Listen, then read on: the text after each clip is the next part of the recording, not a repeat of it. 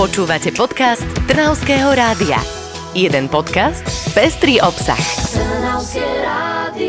Dovolenkový čas sa blíži a nebudeme trúfali, ak povieme, že už je priam tu, sú už súčasťou našich debát pri obede dovolenky cestou v aute a budú aj súčasťou vysielania Trnavského rádia.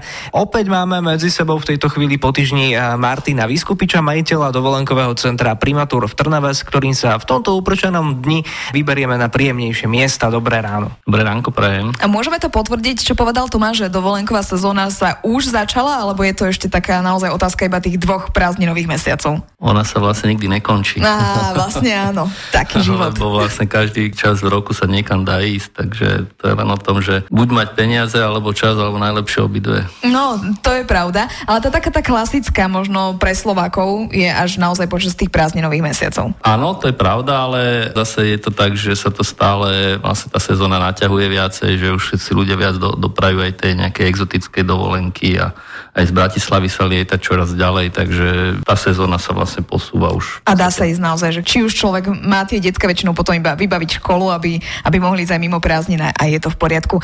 My ale teraz máme maj a my ešte môžeme hovoriť aj o nejakých tých first minitoch, lebo tam sa to áno naozaj delí, ale neviem, že či je to ešte vlastne aktuálna téma, alebo ako, ako je tá, tá psychológia za tým? No, first minity v podstate to sa už kvázi ako keby skončil niekedy marci a teraz akože cestovky stále reagujú nejakými zľavami a nejakými ponukami, ale už by som to asi nenazval first minute. My sme si minulý týždeň hovorili o takej najobľúbenejšej destinácii, o Turecku, ak by niekto nezachytil, tak si to môže celý náš rozhovor vypočuť na našom podcaste, na našom webe trnavskeradio.sk alebo vo svojej obľúbenej podcastovej aplikácii. A dnes by sme sa vybrali možno na trochu iné miesta, pretože hovorili sme teda, to Turecko bolo naozaj také mm, oddychové. oddychové, ale ak by sme chceli aj niečo robiť, že naozaj nevydržíme tých 70-12 dní ležať na tej pláži, pod slnečníkom, tak kam by sme sa mali vybrať? Máte nejaké typy aj v tomto obore pre nás? No je to tak, že vlastne ona aj to Turecko teoreticky ponúka takú možnosť, ale prečo nemusíme chodiť len do Turecka? Kto má na takú aktívnu dovolenku, tak v podstate si vie vybrať viacero krajín. Moja taká najobľúbenejšia je Grécko, lebo to v podstate vám ponúka fakt, že veľa možností, ktoré vlastne môžete využiť. Prečo ja... najobľúbenejšia? Lebo ako určite ste pocestovali už uh, mnoho krajín, tak v čom vám práve Grécko tak pristalo, že toto je Tam sa človek cíti taký, taký slobodnejší, by som to možno nazval v tom, že čo chce robiť. Hej. Ja som bol napríklad s deťmi pred nejakými dvomi, tromi rokmi, už mám trošku staršie deti na Rodose. Každý deň sme robili niečo iné. Jeden deň sme sa potápali s bombami normálne, jeden deň sme si požičali kabrio a prechádzali sme po ostrove. To napríklad to kabrio ale nebol mm-hmm. moc dobrý nápad, lebo 38 stupňov a bezoblačná obloha oj, oj. mať kabrio není úplne ideálne. Palilo vám na hlavičku. ale tých aktivít je naozaj veľa. Teda Presne, to... že, respektíve ja by som to rozdelil na dve skupiny, akože keď sa bavíme o aktívnej dovolenke, lebo bude to aktívna taká, že mimo hotelová dovolenka, alebo aktívna dovolenka v hoteli. Tá aktívna dovolenka v hoteli, na to sú vyslovené, že aj špecializované hotelové siete, ktoré ponúkajú fakt, že obrovské množstvo rôznych aktivít v rámci hotela. Včera som sa vrátil z jedného takého, je to hotelová sieť Robinson. My sme tam mali, že lúkostrelbu, ráno som videl, že tam začínali nejakými jogami, potom tam boli spinningy, aerobiky, dokonca tam bolo aj, aj plachtenie na mori a to všetko vlastne bolo v rámci toho hotelového konceptu. Čiže dajú sa nájsť aj takéto typy hotelov, že kto chce, môže vlastne v tom hoteli stráviť fakt, že aktívnu dovolenku takého športového typu. No, ale potom môžete aktívnu dovolenku stráviť mimo hotela, hej, že teda zoberiete si hotel. A tuto by som možno taký typ dával ľuďom, že keď chcú stráviť dovolenku mimo hotela, tak akože zbytočne potom hľadať nejaké strašne luxusné hotely, lebo keď tam nebudú tráviť čas, Samozrejme. Zbytočne si ho zaplatia aj, aj tak, tak budú, chodiť. inde. Hej. Samozrejme. Aj sa to rozlišuje, že keď prídu zákazníci k vám, povedia, že my sme takí aktívni, chceme aktívnu dovolenku. Každý si to asi ale predstavuje inak. Väčšinou to tak nepovedia, väčšinou to potom vyplyne z nejakého rozhovoru aj tá aktivita, ako som spomínal, môže, môže byť rôzneho typu, čiže či, či to chce tráviť v hoteli, či to chce tráviť mimo hotela, prípadne na, na nejakých výletoch. Lebo a podľa byť... toho treba vyberať aj tú krajinu, hej, lebo ono to práve, práve s tým sú, súvisí. A taká, my sme si spomínali Grécko, ktoré je také, áno, to aj združuje celé, že môžeme naozaj ísť aj športové, aj poznávacie nejaké zájazdy. Vy ste povedali, že milujete to Grécko. A pre koho je možno tak určené, že tá aktívna dovolenka už môžeme počítať aj s deťmi, alebo by mali byť aspoň väčšie deti už na to? Závisí od rodičov. lebo maličké deti, také 4, 5, 6, 7 ročné, to si myslím, že je ešte trošku skoro na to, aby ste ich niekde brali na nejakú pamiatku, nič im to nepovie, zbytočne ich budete trápiť. Väčšinou to je v lete, čiže je tam aj teplo dosť, takže tam asi skôr lepšie je, je to nejaké Turecko alebo prípadne ten all-inclusive komplex aj, dajme tomu, v tom Grécku. Ale už tie väčšie deti už trošku inak vnímajú uh, ten čas a, a to okolie a tým pádom skôr ako pre rodiny s takýmito deťmi by som to určite doporučil. A teda kam v tom Grécku, ak? Grécku, no ako pre mňa najkrajšie sú ostrovy, v podstate ktorýkoľvek, lebo každý má nejakú inú atrakciu, ale alebo čím je zaujímavý.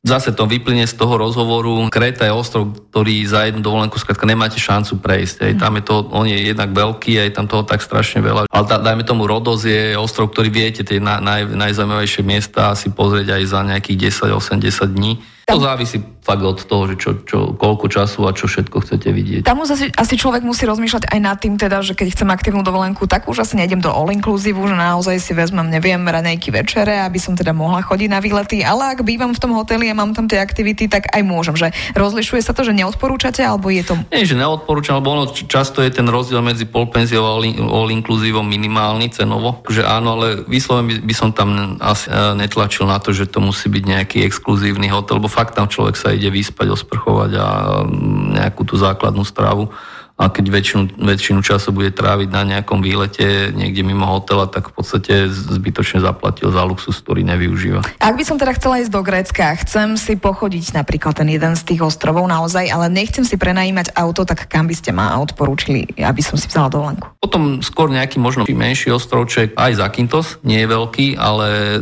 taký dobrý ostrov na toto je Kos lebo Koz je v podstate neveľký ostrov, je pomerne rovinatý, dosť sa tam používajú bicykle a plus je tam aj teda autobusová doprava, takže to si úplne v pohode viem predstaviť a takisto možno aj mimo, mimo Grécka, keď sme sa dostali, Malorka je tiež veľmi dobrá, tam je veľmi dobre vybudovaná cyklosieť, tam mimo sezóny chodia normálne aktívni športovci trénovať a tak, čiže napríklad aj tá Malorka je, je do, dobrý typ. A spolu s nejakým poznávaním a so športmi uh, súvisí aj dobre gastro, tak kam na dobre gastro Grécku? V podstate tie miestne taverničky uh, stále fungujú, uh, to Grécko sa takisto mení, ten all-inclusive koncept uh, niektorých hotelov ako zmenil aj to Grécko, niekedy to bolo v podstate fakt len o tých, o tých malých rodinných hoteloch, kde človek v podstate bol nútený ísť v podstate do tých taverien e, mimo. Teraz veľká časť klientov zostáva len v rámci hotela, čiže tie taverničky, uh, možno už ich nie je toľko, ale určite, určite takéto niečo by som... Oplatí sa vyskúšať. Ale aj rôzne iné krajiny máme aj v rámci Európy, kde by sme mohli ísť spoznávať kultúru, spoznávať uh, pamiatky alebo si zašportovať. Čo iné možno okrem Grécka by bolo také, čo stojí za vypovedanie? Určite Taliansko, to sme sa teraz akurát bavili, Toskánsko, viete, viete ísť autom, viete tam byť z Trnavy alebo okolia do 10 hodín a tam je fakt veľa krásnych miest. To je naozaj na spoznávanie skôr tej krajiny naozaj. A gastro a gastro. Hej, že, že tam, tam to spojí takéto niečo. Ale to by som doporučoval možno skôr, takže buď jar alebo jeseň, lebo vo všeobecnosti uh, tieto poznávačky, hlavne v tých južných krajinách v lete, je to také dosť náročné, lebo byť v tých kamenných mestách, v tých vysokých teplotách je akože dosť náročné. Človek si to tak nevie užiť, hľada tam stále len tieň, mm-hmm. je, je, je, to, je to dosť také vyčerpávajúce. A to isté napríklad Andalúzia. Je fakt nádherná, hlavne o, o, okolie Costa del Sol, veľa krásnych miest a aj príroda veľmi pekná a takisto gastro, čo som tiež spomínal už, že aj pomerne dobré ceny toho práve tých reštaurácií a služieb. Určite aj to, a to si viem predstaviť, že aj s takými väčšími deťmi kľudne niekedy na, napríklad na jesenné prázdniny to obdobie tam je úplne ideálne, tam je okolo 27-28 stupňov, čiže fakt príjemné počasie už, už to je taká mimo, trošku mimo sezóna pre nich, takže není, tam, není to také preplnené. A rovnako asi človek si musí najprv určiť, že čo je tá hlavná priorita. Ak, ak sa chcem aj kúpať, aj spoznávať, tak hľadám hlavne, že by boli pekné pláže a more a čisté. A ak chcem gastrozážitky, tak tiež pozriem asi po niečom inom. Áno, presne kúpanie a popri tom nejakú aktívnu, preto sme sa bavili o tom Grécku, lebo to je ono to Taliansko, Španielsko, to sú, to sú destinácie, ktoré by som skôr doporučil na, ako na to poznávanie a to gastro to kúpanie už je také sekundárne, ako dá sa, len napríklad v Španielsku, dole Andalúzia má pomerne studenú vodu, lebo je ovplyvnená Atlantikom. Tam aj v lete tá voda má 23-24 stupňov, mm. čiže nie, nie je, to, je to skôr pre takých, čo majú radšej takú, takú Čo si radi máčajú nohy, nie celý sa. Napríklad, alebo nejakých ja. ľadových medveďov. Áno, aj keď 23 to je zase ľadový medvedí by vám dali teda. Aj. Ale ak by sme mali teda ešte si... Presne tak. Keby sme mali takže ísť ešte na nejaké posledné rýchle typy, typy, tak ak prídem k vám napríklad do dovolenkového centra a poviem, že chcem sa naučiť toto leto potápať, alebo chcem zažiť skvelé potápanie, kam ma pošlete? Určite Egypt, to je bezkonkurenčné v tomto. Ak chcem spoznávať čo najviac kultúrnych o, zážitkov, takých starých pamiatok, kam ma pošlete? To by som napríklad to Toskánsko alebo všeobecne Taliansko. A, a teda aj Grécko, hej, samozrejme. A potom ja už sa iba rozhodnem, či idem s kamarátmi, s rodinou, s malými alebo s väčšími deťmi a podľa toho sa rozhodneme. Presne. Ďakujeme veľmi pekne. Martin Výskupič bol našim dnešným hostom, majiteľ dovolenkového centra Primatur v Trnave. Budeme sa s vami rozprávať, verím, že aj o týždeň predstavíte nám ďalšie krajiny, ďalšie štýly dovoleniek, na ktoré sa môžeme tešiť, aj keď naštívime napríklad vás v Trnave. Ďakujeme. Ďakujem za pozvanie, teším sa aj ja. Počúvali ste podcast Trnavského rádia. www.trnavskeradio.sk